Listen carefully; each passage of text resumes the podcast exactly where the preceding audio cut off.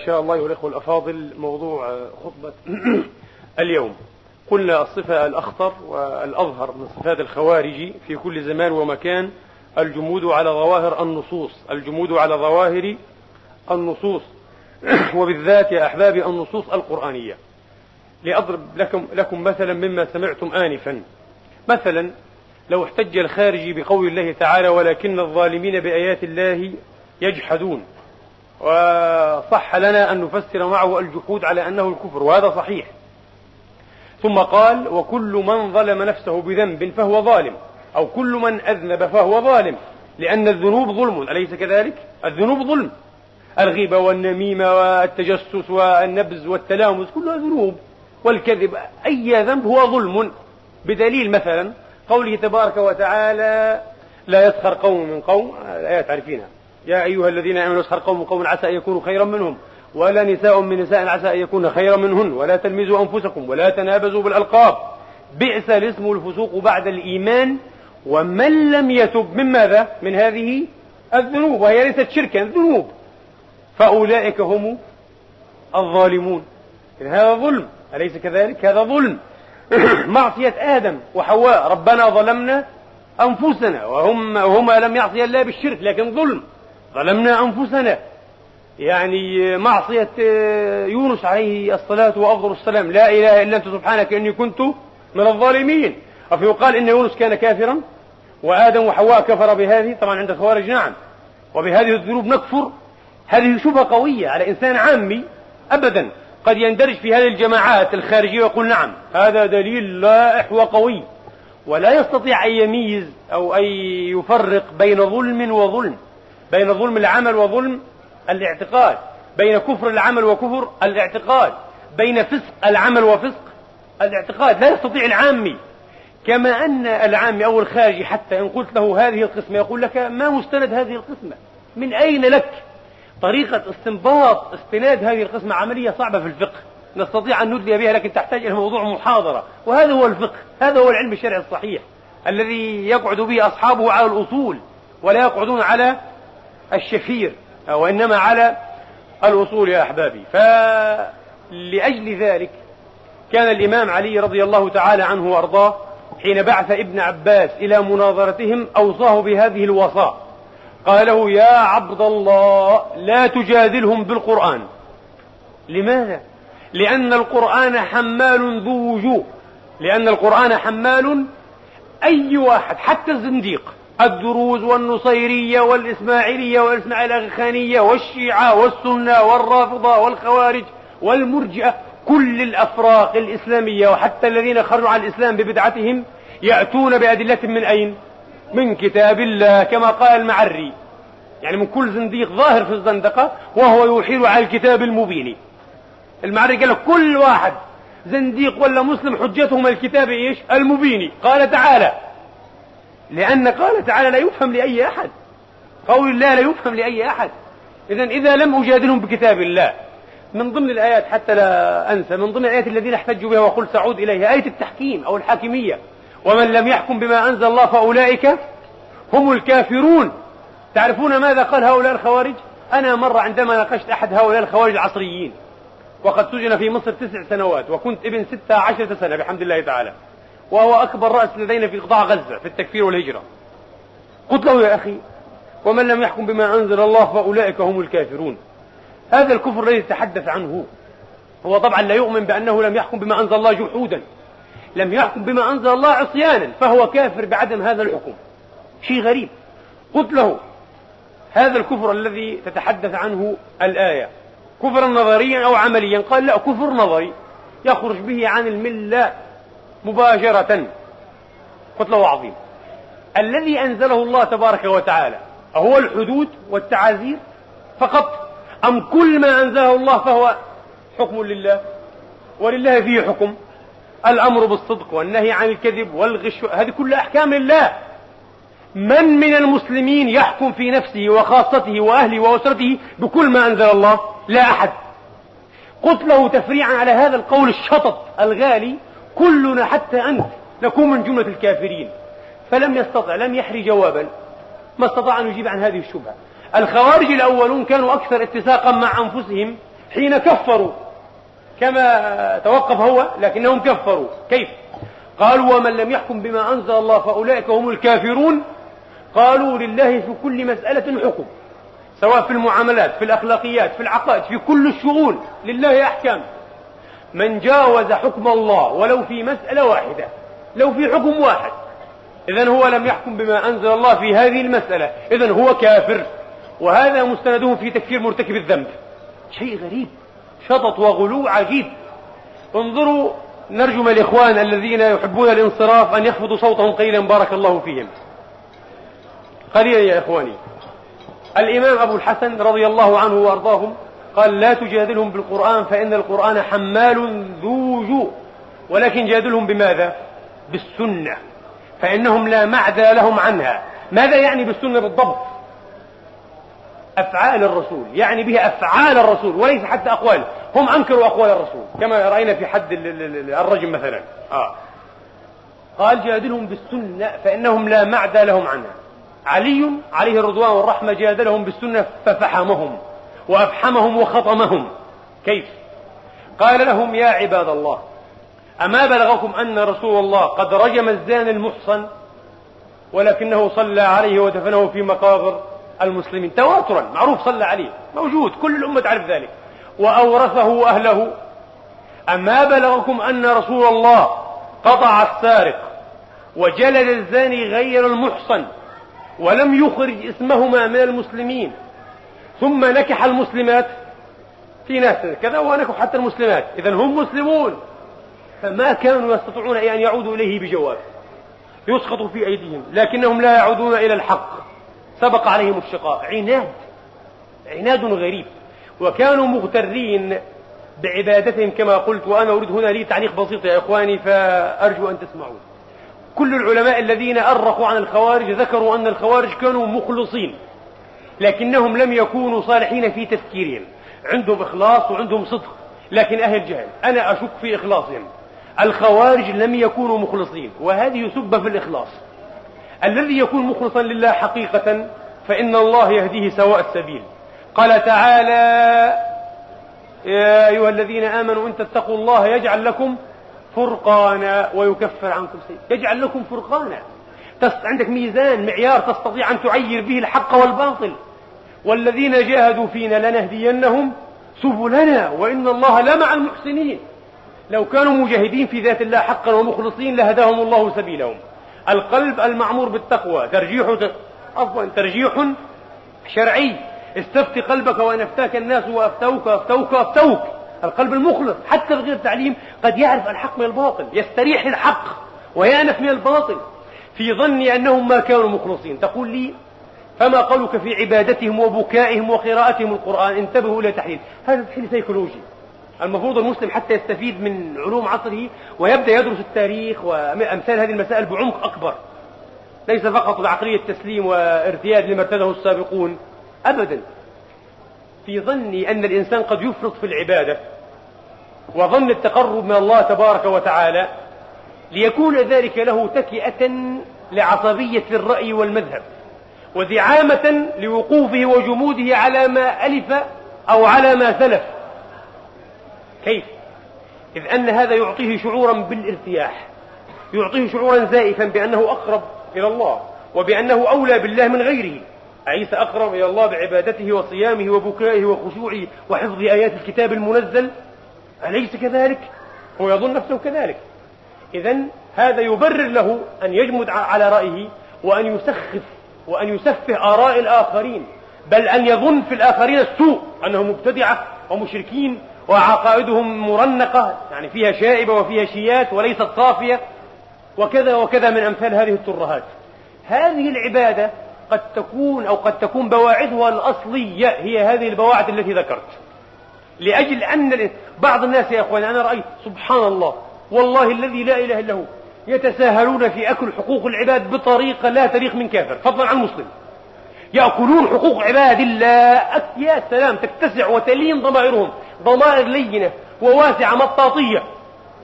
ويقعون في أعراض الناس. لكنهم في نفس الوقت أهل عبادة.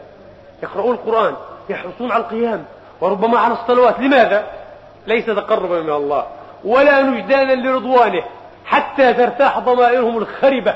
وحتى تسكن عنهم عقولهم الجاهلة عشان ما يظلوا إيش الضمير أنبه انه كيف أنت بتص... ابدا فيكثر من الصلاة والقرآن وربما البكاء حتى يرتاح إنه هذا يليق بي. بالعكس أفعل ما أفعل فأنا الحمد لله أقرب. ربما هناك عذر لي عند الله هو أصلا لا يدري هذا العذر ما هو. انتبهوا ليس كل من ركع وسجد كان أقرب إلى الله. المعول على ما؟ في القلب. حين ينظر الله عز وجل إلى ما في قلب العبد إما مقته وإما أحبه. على صفاء الاعتقاد وعلى صفاء القلب وسلامته. القلب المخموم كما قال عليه الصلاة وأفضل السلام. كيف يقال عن الخوارج إنهم كانوا مخلصين وقد كذبوا على رسول الله؟ روي عنهم أو عن جماعة منهم أنهم لما كانت تعوزهم الحجة والبرهان والدليل ينسبون أحاديث إلى رسول الله. حتى يقنعوا خصومهم وحتى يبقوا على عصبية مذهبهم ورأيهم. أسلم أو عاد إلى الإسلام أو عاد إلى الحق والمنهج القويم خارجي. فقال للجماعة انظروا في أحاديث الخوارج من أحاديث رسول الله. فإنهم كلما كانوا كلما أعيتهم الحجة نسبوا القول إلى رسول الله. سأذكر نقطة الآن تاريخية يا إخواني هامة جدا جدا. قبل عام سبعة وثلاثين يعني قبل سنة سبع وثلاثين الخلافات التي نجمت في الأمة الإسلامية. الخلاف حول إمارة الصديق. طبعا كان في خلاف كبير جدا. كثير من الصحابة عشرات لم يبايعوا أبا بكر. كانوا يرون أن عليا أحق بالخلافة هذا في التاريخ مش كلام الشيعة. لا أبو بكر ليس حقيقا بالخلافة علي هو الحقيق وامتنعوا من مبايعة مين؟ الصديق. صار في خلاف. في خلافة عمر نفس القضية. في خلافة عثمان بالذات في آخرها. عارفين فتنة عثمان وكيف قتل شهيدا رضي الله عنهم أجمعين. كل هذه الخلافات لم يؤثر عن أحد من هؤلاء الأفراق المتخاصمين أو المختلفين أنه طعن في عقيدة إيه؟ الفريق الآخر أو أخرجه عن الملة أو حكم عليه بالردة والشرك والكفر. أبدا أبدا. إذا إيش كان طابع هذه الخلافات؟ طابعا إيش؟ سياسيا. هي مسائل خلاف سياسي. في الحكم ومن يصل إلى هذا الحكم ومن هو أولى به. مسألة الحكم والإمامة ليست من أصول الدين من فروع الدين. لو كانت من أصول الدين ولم تصف فيها المحز كفرت. صح ولا لا؟ لذا كل من اجتهد فيها فأصاب أو أخطأ إما له أجران وإما له أجر المخطئ أجر المخطئ. مسألة فروعية. حين جاء الخوارج أيضا طبعوا خلافهم مع الأفراق الإسلامية الأخرى بالذات مع علي ومعاوية بطابع سياسي في البداية. في عهد عبد الملك بن مروان حتى أرى أنا في آخر حتى خلافة الإمام علي قدس الله سره الكريم أبوا إلا أن يلونوا الخلاف بلون إيش؟ عقدي مذهبي ديني. قالوا المسألة مسألة دين مسألة إيمان أو كفر ولذا كفروا عليا وكفروا غيره. هذه المسألة خطيرة لو ظل الخلاف بحجمه ووضعه الطبيعي خلافا سياسيا لا بأس علينا ولا بأس عليهم. إلا أنهم أبوا إلا أن يطبعوه بطابع العقيدة والتدين.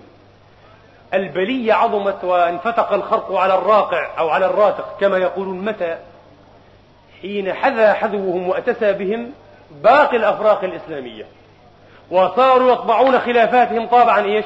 عقديا.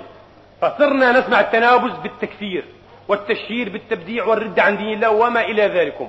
وبرهان ما أقول تصفحوا أي كتاب من عقائد أهل السنة والجماعة أو عقائد الشيعة أو غيرهم أو غيرهم من جميع الأفراق الإسلامية. على الأقل بين أيدينا كتب العقائد الإسلامية على المذهب السني. أو في المنظور السني والعقائد عند الجميع تقريبا متفقة في الأصول الحمد لله تعالى. ما في خلاف. بين شيعة وبين خوارج إباضية وبين سنة نفس الشيء. الأصول نفس الشيء بفضل الله تعالى. ما في خلاف. لذا الكلام الحكي هذا الهلفوت هذا العظم إسلام فلان ولا إسلام فلان وإسلام ما في إسلامات. كلام فارغ ما في إسلامات. أنا لا لا أوافق حتى على المصطلح هذا. أو حتى الدكتور قرضاوي قال نحن لا نريد إسلام فلان. هو إسلام واحد يا أخواني. ما في إسلامات. هذا كلام فارغ. في إسلام واحد. كيف؟ النبي قال من صلى إلى قبلتنا صام شهرنا وأدى زكاتنا وحج بيتنا فهو المسلم له ما لنا وعليه ما هذا هو الإسلام؟ الكل يفعلون ذلك. إذا هذا هو الإسلام بعد ذلك خلافات سياسية خلافات فكرية تصورها لا تعد من صلب وماهية الإسلام. واضح يا إخواني؟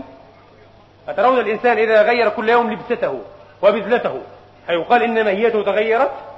ما به ماهيته كإنسان ثابت. والإسلام ما به ماهيته كإسلام ثابت عند جميع الأفراد. التي لم تخرج عن حده بحمد الله. إذا كلهم مسلمون والإسلام واحد. هناك فكر إسلامي خارجي فكر إسلامي سني فكر إسلامي هذا شيء آخر. الفكر نتاج بشري في قضايا الاجتماع والسياسة. إذا لا يصح أن نقول هناك إسلامات. هذا كلام فارغ. حتى رئيس الدولة الإيرانية الجديد هذا دكتور خاتمي كتب مقالا كتب فيه. وأنا هو نفسه محتار شيء غريب. قلت حتى هذا محتار دكتور وفهمان وتفلسف رجل يعني علامة. قال لا نعرف أي إسلام. إسلام ابن سينا. أو إسلام الغزالي إسلام ابن تيمية أو إسلام محي الدين ابن عربي. يا أخي ممكن الفرق هذا. هو إسلام واحد لا يضاف إلى أحد. هو إسلام رسول الله وأصحابه إسلام القرآن والسنة وهذا هو الصحيح. طيب يا إخواني فانظروا في كتب العقائد تجدون للأسف الشديد هذه كتب عقائد. يأبى المصنفون إلا أن يضعوا في آخر باب من أبواب كتب العقائد بابا عن إيه؟ عن الإمام والخلافة. في العقائد ما دخل هذا في العقائد؟ جعلوه مسألة عقدية متأثرين بالسياق إيش؟ بسياق الأحداث التاريخية التي عرضت لكم إيه؟ يعني كلمة عجلة عنها. فهذه كانت داهية عظيمة جدا جدا. من السبب فيها؟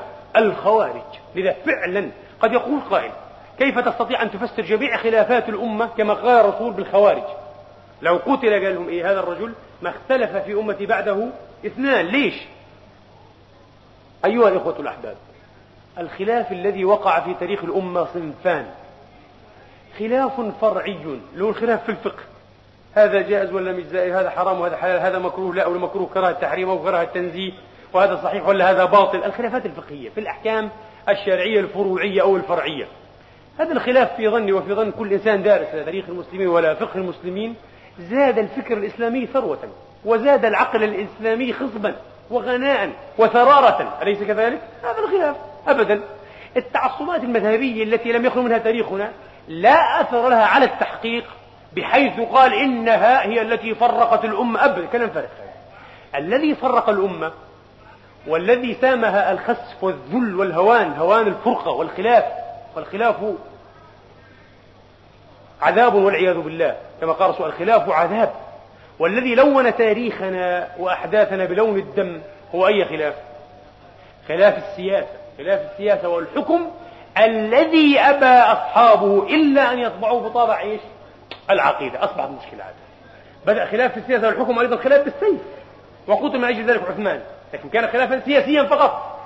ثم لما طبع هذا الخلاف بطابع العقيدة زاد كما قلت الخرق على إيه؟ أو اتسع الخرق على الراقع. العملية أصبح من من المستحيل تقريبا علاجها.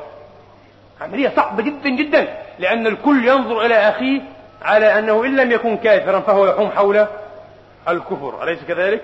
وأنه هو ولي الإسلام والوصي على الإسلام الحق الذي لا تشوبه شائبة ولا تشيه شيع هذه السبب في ذلك من؟ الخوارج إذا هم سبب الخلاف الحقيقي هم سبب الخلاف الدامي الخلاف الأحمر وليس الخلاف الأخضر في التاريخ الإسلامي الخلاف الفقهي أخضر الخلاف السياسي والعصر هو الخلاف الأحمر القاني والعياذ بالله نعود إلى موضوع يا أخواني الخوارج. إذا الصفة الأخطر فيهم أنهم أهل عجب بعبادتهم وزهادتهم. جمعوا إلى هذا العجب والغرور جهلا بالدين وجمودا على إيه؟ على الظواهر وقوفا مع الحروف. أخطر شيء في مناحي الاستنباط الجمود على الظواهر والوقوف مع حروف النصوص مع حروف النصوص.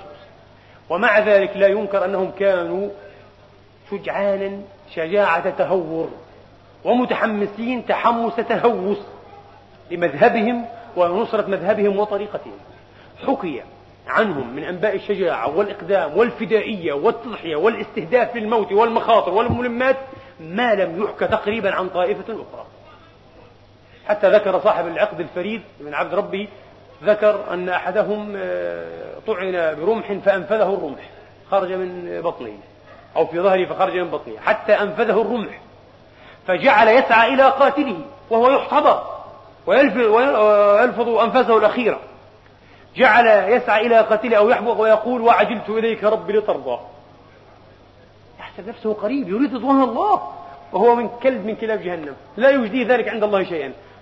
أنا عندما قرأت يعني هذه الأشياء من مدة بعيدة جدا كنت أتأثر ربما لعهد القريب بالطفولة كنت أتأثر أقول سبحان الله. رجل في مثل هذا الحب لله مثل هذه التضحية مثل هذه الفدائية مثل هذا الصبر والمصابرة يكون كلبا من كلاب جهنم. فأدركت أن المعول على إصابة الحق لا على الأهواء والرغبات. إذا أنت بدأت منذ البداية والله أعلم بما في قلبك وغلبت رغبتك وهواك على معرفة الحق أن بلغ بك شططك وغلواؤك فأنت من المبطلين. بغض النظر وليس لك عند الله معذرة. ناقشت قبل سنة عندما كنت في العمرة أحد العلماء عالم متخرج من كلية إسلامية معينة من الذين يشتطون على الأمة وناقشت أنا ما أحب النقاش والمناظرات لكن هذا الرجل سب الشيخ سعيد حوا أمامي. الشيخ سعيد حوا شيخ سوري فاضل عمل الإسلام طيلة حياته وألف ونفع نفع الله به خلقا كثيرين يعني. قد يكون أصاب وأخطأ بلا شك لا يخلو عالم من من إصابات وأخطاء شيء طبيعي كلكم راد ومردود عليه إلا صاحب هذا القبر. خليه سعيد حوا وبول كلام الفارغ هذا. أعوذ بالله هذا المنحرف المحترق. قلت له ترحم على الرجل في أصبح في ذمة الله ينتقي رحمة الله. قال كيف ترحم عليه؟ هذا أشعري وهذا حنفي محترق قلت له ما بلو إذا كان أشعريا؟ آه. بعض الناس يقول لك أشعري. لا يفقه أصلا ما هي الأشعرية أتحدى. أتحدى الذي ينبذ الناس بأنهم أشاعرة أنا لست أشعريا. لكن حين يلج بي العفار واللجاجة أزعم أني أشعري لكي أصفر وجه المكابر فقط. لكن لست أشعريا في كل اعتقادي. أنا أخذت من الأشاعرة أحسن ما في عقائدها وأخذت من غيرها وغيرها وغيرها. لكن لأصفر وجه اللجوج اللدود أقول له أنا أشعري. ماذا عندك حول الأشاعرة؟ فترونه لا يعرف مسكين شيئا في ذلك لا قبيلا من دبير. الأشاعرة مؤولة الأشاعرة جهمية عبارات مسكين لا يفقه شيئا فيها. هذا الرجل وهو عالم كأمثال هؤلاء. قلت له تعال. كان معي الأخ فوزي قلت تعال. جلس صباحا أمام الحرم المكي. انظروا نفس العصبية نفس الروح الخارجية. يعني هو يريد حتى أن يكفر هذا العالم. يسب وهو ميت وكذا ويتكلم فيه البوائق العظيمة. قال لي هذا الرجل عليه أخطاء. قلت له ما أخطأه؟ هيا نتناقش حولها قال أخطاء كثيرة. قلت له ائتني بنموذج خطأ واحد. قال ليس المقام مقام مناظرة وكذا. قلت له خطأ واحد. حتى لا تستحل أعراض العلماء الأموات. فإن لحوم آه، العلماء مسمومة. أعراضهم مسمومة وعادة الله في منتهكي أعراضهم معلومة ويخشى على من وقع فيهم بالسب والثلب من موت القلب قبل موته والعياذ بالله كما قال حافظ ابن عساكر. ما في قلت له يا أخي قال لي هذا من المؤولة يؤول الصفات. قلت له الصحابة أولوا قال كذب. قلت له أولوا. روى ابن جرير بإسناده عن ابن عباس وهو إسناد حسن. كذا كذا كذا. قال لا. قلت له لا تكذبني التفسير موجود. أنا أتيك أنا أتحدى الصحابة كانوا يتأولون الصفات. ابن عباس أول بعض صفات الله. هؤلاء ما زادوا على أنهم أولوا بعض الصفات. أو كثيرا منها التأويل لا يخرج صاحبه عن حد الإسلام. مذهب من مذاهب الاعتقاد. وهي مسألة فرعية. ليست من أصول العقيدة التأويل والتفويض والكلام هذا والتسليم تبعكم. قال لا. قلت له هل قرأت كتاب شيخكم الحنبلي أبي الفرج ابن الجوزي؟ دفع شبه التشبيه بأكف أهل التنزيه. الذي دافع عن كونه حنبليا حنابل لا يؤولون معروف. الذي دافع فيه عن التأويل قال هذا الكتاب الذي حققه السخاف عن الشيخ السقاف. يسب يسب ولا طعن قلة الأدب في العلماء. قال هذا الذي حققه السخاف قلت له سخاف ولا سخاف؟ أقرأته؟ قال والله ما قرأته. والله لا أقرأه. والله لا أضع فيه درهما ولا ريالا واحدا أضعه في مكتبتي. قلت له يا أخي تبا لك كيف السبيل إلى اللقاء معك؟ كيف أستطيع أن أناقشك أو تناقشني؟ لابد حتى تقوم محاور مناظرة ونعرف الحق. أن يكون ما عندي أو بعض ما عندي عندك وبعض ما عندك عندي. إني قرأت إليك وقرأت إلي. لكن أنت تقرأ نفسك فقط من منظار معين ولا تقرأ لي حرفا واحدا وتكفرني أو تتهمني بالبدعة والشرك والخروج عن سواء السبيل. شيء غريب. هذا عالم. ومن هؤلاء كثيرون. أمثال هذا الرجل كثيرون. أنا أقرأ في كتب مثلا عن الفرق الإسلامية وغيرها. لأمثال هؤلاء الناس. لا أراهم إلا قليلا يعودون إلى مصادر المذهب الأصلية. يعني حين يتحدث عن الإباضية لا يعود إلى كتب الإباضية. يعود إلى كتبنا التي كتبت عن الإباضية. مسلك خاطئ. لا أرضاه لنفسي ولا أرضاه لمنصف من العلماء أو المتعلمين. تريد أن تتحدث عن الشيعة اقرأ كتب الشيعة بأنفسهم.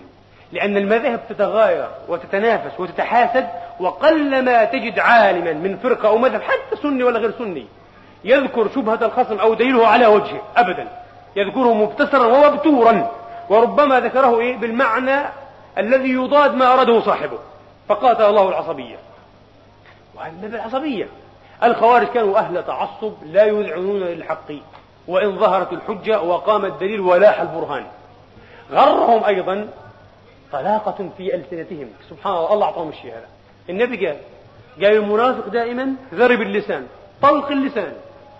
وأما المؤمن فيكون يعني في الأكثر عيي يحصر وتعتريه حبسة يخجل. المنافق لسانه كالسيف.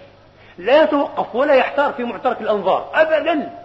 وكل مسألة سمعت بعض هؤلاء الناس يفتي. أفتى أخطأ في أكثر ما أفتى. طبعا خطأ في التاريخ وفي الأسماء وفي الكتب تخبيص من أول وآخره الذي يسمعه يقول ما شاء الله ما أوسع باع هذا الرجل في العلوم. والله العظيم. ويخطأ أخطاء يا أخواني لو أطلعت أحدكم عليه ضحك. آخر حياته يعني فقلت في وصف هذا الرجل يقرمط الفتوى في وقت أضيق من فراغ الميم وأضيق من صدر اللئيم. تسأل الجواب حاضر حاضر وغلاط أغاليط ليش هذا؟ مغتر إيش؟ بطلاقة في لسانه تخدع الناس عن حقيقة جهله. لا يجوز. فهم كانوا متميزين بالبيان والفصاحة والانطلاق. ولأضرب نموذجا واحدا. دخل أحدهم على عبد الملك بن مروان فرآه رجلا دهيا أربا فطنا مبينا. فأعجب به عبد الملك فأراد أن آه، يتألف قلبه حتى يعود إلى معسكر الحق. فدعاه فأبى. فرآه مستبصرا محققا فأغراه بالدعوة مرة أخرى فدعاه. قال له تغنيك الأولى عن الآخرة. أغناك المطلب الأول وأنا ما خلص أسكت. وقد قلت فسمعت فاسمع هيك تتكلم مع خليفة. من غير خوف. وقد قلت فسمعت فاسمع أقل. قال قل. قال عبد الملك فجعل يبين لي عن مذهبه ويبسط لي حجته وبرهانه حتى كدت أقر بأن الجنة خلقت لهم وبأن الجهاد معهم أولى. أصير معهم واحد منهم وأجاهد معهم. على طريقتهم وعلى مذهبهم ودينهم. بلاغة وحجة وحجج تترى. شيء غريب. إلا أن الله سبحانه وتعالى ثبتني بالحجة في قلبي. حجة هيك وانشراح لمذهبي وعرفت أنه على خطأ. معرفة قلبية من غير معرفة دليل. الله هيك أراد. أين هما كذلك؟ إذ دخل ولد لعبد الملك بن مروان باكيا. فشق ذلك على عبد الملك الخليفة. أراد فقال له دعه يا عبد الملك. دعه. فإنه أوسع لشدقه وأصح لدماغه وأذهب لصوته. وأحرى ألا تخونه عينه إذا دعته طاعة ربه فاستعبر. بلاغة ومعاني عجيبة. قال له قاتلك الله. أما يشغلك ما أنت فيه؟ أنت قاعد تخسر وممكن تسجن أو تقطع راسك. قال ما ينبغي أن يشغل المؤمن شيء عن قول الحق. خسر عليه يقتل كذا فأمر به إلى السجن وقال معتذر عن سجني ما يحب أن تسجنه يجيب بليه وذكي وكذا وشاطر. آه. فقال والله لولا خشية أن يشكك الناس ويوهمهم لما حبسته. لكن الذي شككني أنا ووهمني في الحق الذي أنا عليه أحرى أن يشكك العوام ويوهمهم. فسجنته لذلك عشان هيك. فهم اغتروا أيضا إيش؟ بهذا البيان وهذا الطلاق وحسبوا أن البيان يساوي إيش؟ يساوي العرفان. حسبوا أن البيان يساوي العرفان أو أن البيان يساوي البرهان. لا البيان شيء والبرهان شيء. قد تبين عن حجتك التي لا تنهض والتي لا وزن ولا قيمة لها بأحسن بيان وقد يتعتع ويلجلج أحد بحجته وهي الحجة الناهضة القائمة. هذا شيء وهذا شيء. والنبي قال وربما يأتينا الخصمان منكم فيكون أحدهما ألحن بحجته من أخيه فأقضي له بحق هو لأخيه فمن قضيت له بحق هو لأخيه فإنما أقطع له قطعة من نار فليأخذ أو فليدع. ممكن ممكن حتى تضحك أنت عن إيه أو تغري القاضي أو الحاكم بالبيان وبالحجة. فهم اغتروا أيضا ببيانهم وبحجتهم. لكن من أين أتوا أيضا؟ السبب الكبير فيهم اللي يظل في الأمة إلى اليوم أنهم كانوا مدمني اختلاف يحبون الاختلاف جدا. عندهم رغبة في الخلاف بعض الناس تجلس معي يا أخي سبحان الله. يحب أن يخالفك في كل ما تقول وإن قلت قولا هو إيش؟ أقرب إلى الحق بمراحل من قوله وربما كان الحق المحض بيحب يخالفك في كل شيء. شايفين في بعض الأحزاب والجماعات الكذا بسموا حالهم في كل شيء بناقشك في الحق وفي الباطل. لا إله إلا الله. إيش اللجاجة هذه؟ واللداد هذا الألد الخصم. الله ما يحب الألد الخصم. اللي بناقش في كل شيء. هؤلاء كانوا كذلك. وهذا الذي فرقهم وبددهم وأذهب ريحهم. وإلا لولا ذلك لربما حكموا إيش العالم الإسلامي الخوارج بشدتهم وبأسهم. كيف؟ أحكي لكم مثلا يعني عن بعض الصغائر التي فرقتهم. تلاعب في الكلام. في فرقة منهم اسمها العجاردة. عبد الكريم ابن عجرد. رجلان من هذه الفرقة واحد اسمه شعيب والآخر اسمه ميمون. وكان شعيب مدينا لميمون بدين. فلما جاء ميمون وتقاضاه دينه قال له شعيب أعطيكه إن شاء الله. إذا شاء الله بعطيك الدين. قال له قد شاء الله فأعطني إياه. قال له لو شاء الله لما استطعت إلا أن أعطيكه. كان غصبا عني لازم أعطيك. لكن الله ما شاءش لأني بديش أعطيك. تلاعب في العقائد وفي, وفي نسبة السوء إلى الله والكذب على الله إيه كان الفرق هذا؟ فقال له قد شاء هذا قال له لأنه أمر به. شو أمر يعني؟ أنه أدوا الأمانات إلى أهلها. والدين تعطيه لصاحبه برضه. مش أمر بأداء الديون لأصحابها؟ ورد الأمانات إلى أهلها؟ قد أمر به وكل ما أمر الله به فقد شاءه ولو لم يشأه لما أمر به. انقطع هذاك صح؟ شوف كلام كله تدبير قال هو ما شاءش لو شاء كان بعطيك بالغصب عني. قالوا لا شاء لأنه أمرك في الشريعة أنك تأدي الدين. وما دام أمرك إذا شاءه. طب مين ذكي يقول لي وين المغالطة؟ في مغالطة واضحة. لا لا لا حاشا لله ما ليش دخل بالموضوع النقاش. صحيح كلامك لكن لا دخل له بموضوع النقاش. في مغالطة. في مغالطة في الكلام الميمون هذا لا لا لا. لا كيف؟ لا بالعكس. كل ما أمر الله به فقد جاءه بلا شك. بقول لك كل ما أمر الله به فقد جاءه. كلامك كان صحيح. الله ما أمرك بالفحشاء. كل ما أمر الله به. شوف إيش الله أمر فقد جاءه. لكن ليس كل ما شاء الله أمر به. لأنه شاء الفواحش والكفر وضلال الضالين لكن لم يأمر بها. معروف هذا ذكرناها مئة المرات. وين المغالطة يا إخواني؟ أحسنت. الوقت. بلا شك لأن الله أمر بأداء الأمانات ورد الديون إذا هو يشاء ذلك يحب لنا ذلك ويرضى منا ذلك. لكن من الذي اطلع على علم الله وعلم أن الله يشاء الآن أن أدفع عليك دينك؟ إذا هذه المغالطة هذه المغالطة هذاك ما قدرش يفهمها شعيب هذا أفندي. صار رئيس جماعة هذا شعيب الذكي. قال له أمر به إذا هو شاءه وكل ما أمر به فقد شاءه. خلاص إذا هو شاءه بدك تدفعه. هذاك لا يسلم أنه شاءه. أثبت له أنه شاءه فسكت فرفع القضية إلى مين؟ إلى رئيس الجماعة أمير الجماعة اللي هو عبد الكريم ابن عجرد.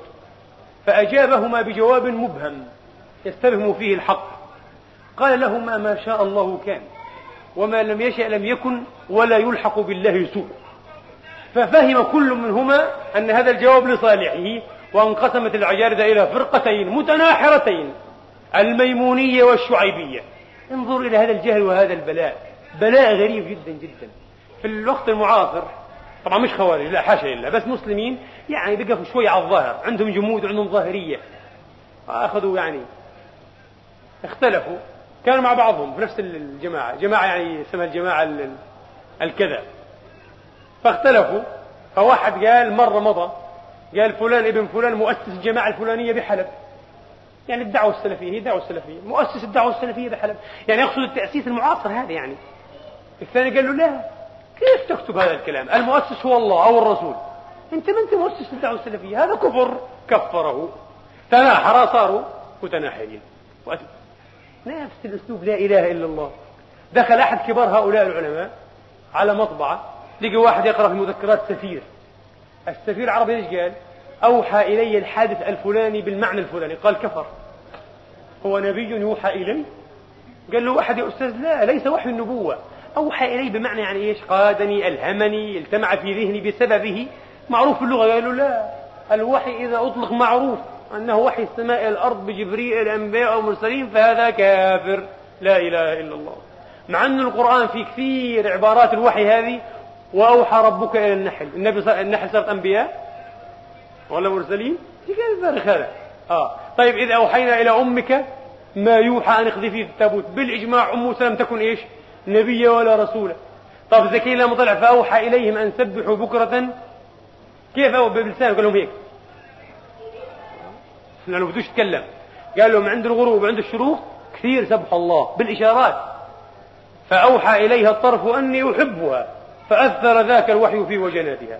الوحي هو الإشارة السريعة الخفية فقولهم وحي التقضي أي سريع التقضي. لا قال لك كافر كفر السفير هذا.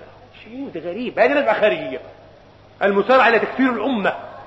قال النبي يقتلون أهل الإيمان ويدعون أهل الأوثان بدهم الشرك هالبشرى السيئة. تعرفوا بعض المسلمين المعاصرين لو حكموا الأمة أو صاروا إلى دست الحكم لقتلوا كثيرا من أمثالنا. آه واحد زحلات أول واحد بقص راسه. ونقول لك متسيب أنت في أفكارك وفلسفاتك هذه. لا دين هيك. عادي. بكفرك بكلمة زي زي بتاعت الوحي. وبستتيبك وإذا ما تبتش طبعا تقتل تضرب عنقك. طبعا في بعض النواحي الوقائع التاريخية في ناس قال لك إيش؟ فلان كافر يقتل ولا يستتاب. سبحان ولا دليل والله. لا دليل. في فتاوى بدناش نحكي بحق مين؟ فتاوى في حق بعض الجماعات الإسلامية قال لك آه يقتلون يقتلهم السلطان والمسلمون ولا يستتابون لا حول ولا قوة إلا بالله. فالنبي قال في صفة الخوارج والروح الخارجية يقتلون أهل الإيمان ويدعون أهل إيش؟ الأوثان. نجى الكفار من شرهم وما نجى الموحدون من شرهم قاتلهم الله. قصتهم مع عبد الله بن خباب ابن الأرت. خباب بن الأرت الصحابي الجليل مجاهد معروف قصته ابن اسمه عبد الله كان رجل صالح وعارف. لقيوه على شط نهر شفير نهر. قالوا تعال يا عبد الله ابن خباب ابن الصحابي تعال. أجل. هل تحفظ شيئا عن رسول الله مما حدثك أبوك؟ قال نعم. كان قويا في الحق. قال حدثني أبي أنه سمع النبي عليه الصلاة وأفضل السلام يقول ستكون في أمتي فتنة أو ستكون فتنة. القائم القاعد فيها خير من القائم. القاعد فيها خير من القائم والماشي فيها خير من الساعي. فإن أدركتك يا عبد الله فكن عبد الله المقتول. إن قتل ولا تقتل.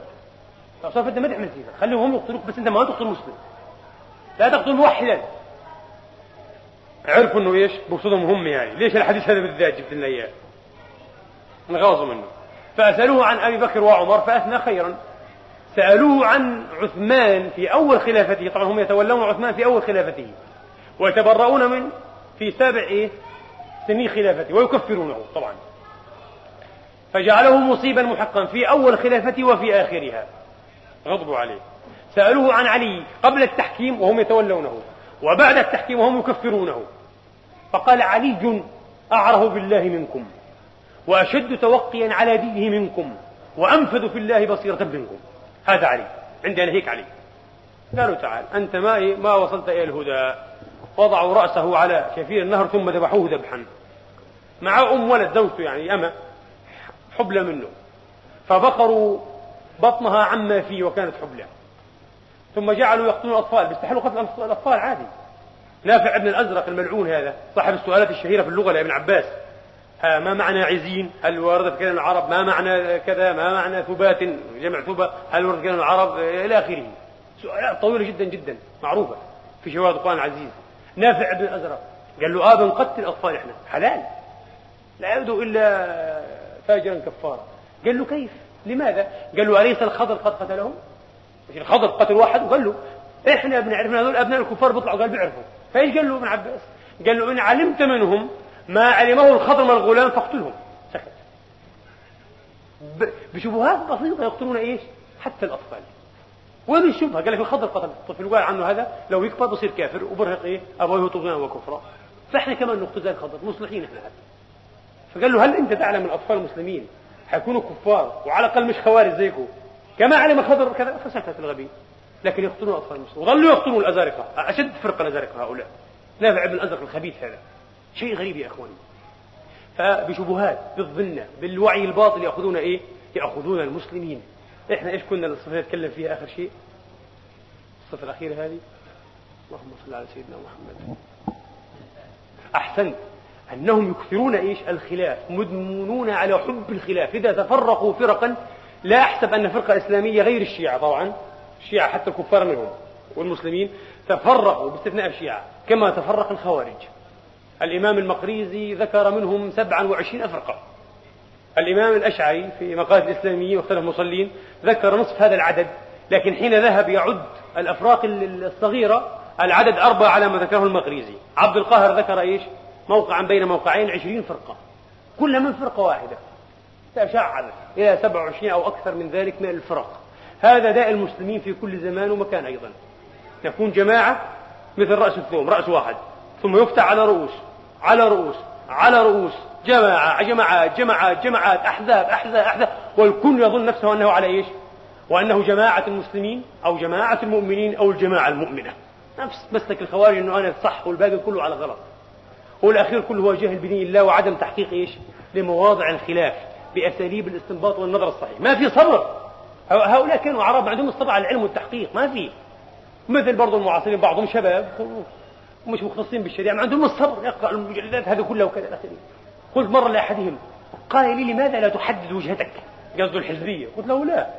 أن لا أرضى أن أضع إيه؟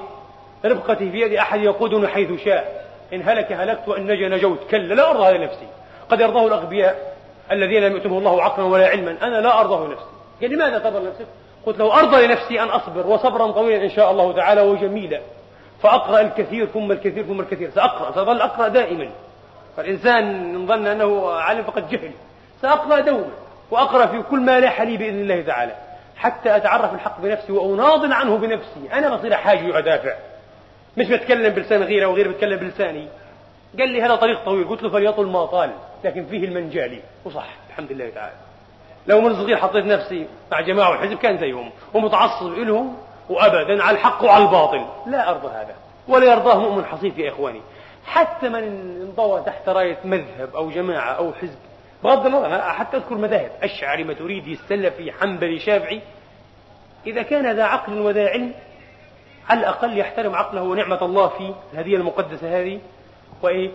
ويسلك مسالك الاستبصار ومعرفة الدليل والنقاش بأدب وما لاح له الدليل اعترف وعاد إلى الحق.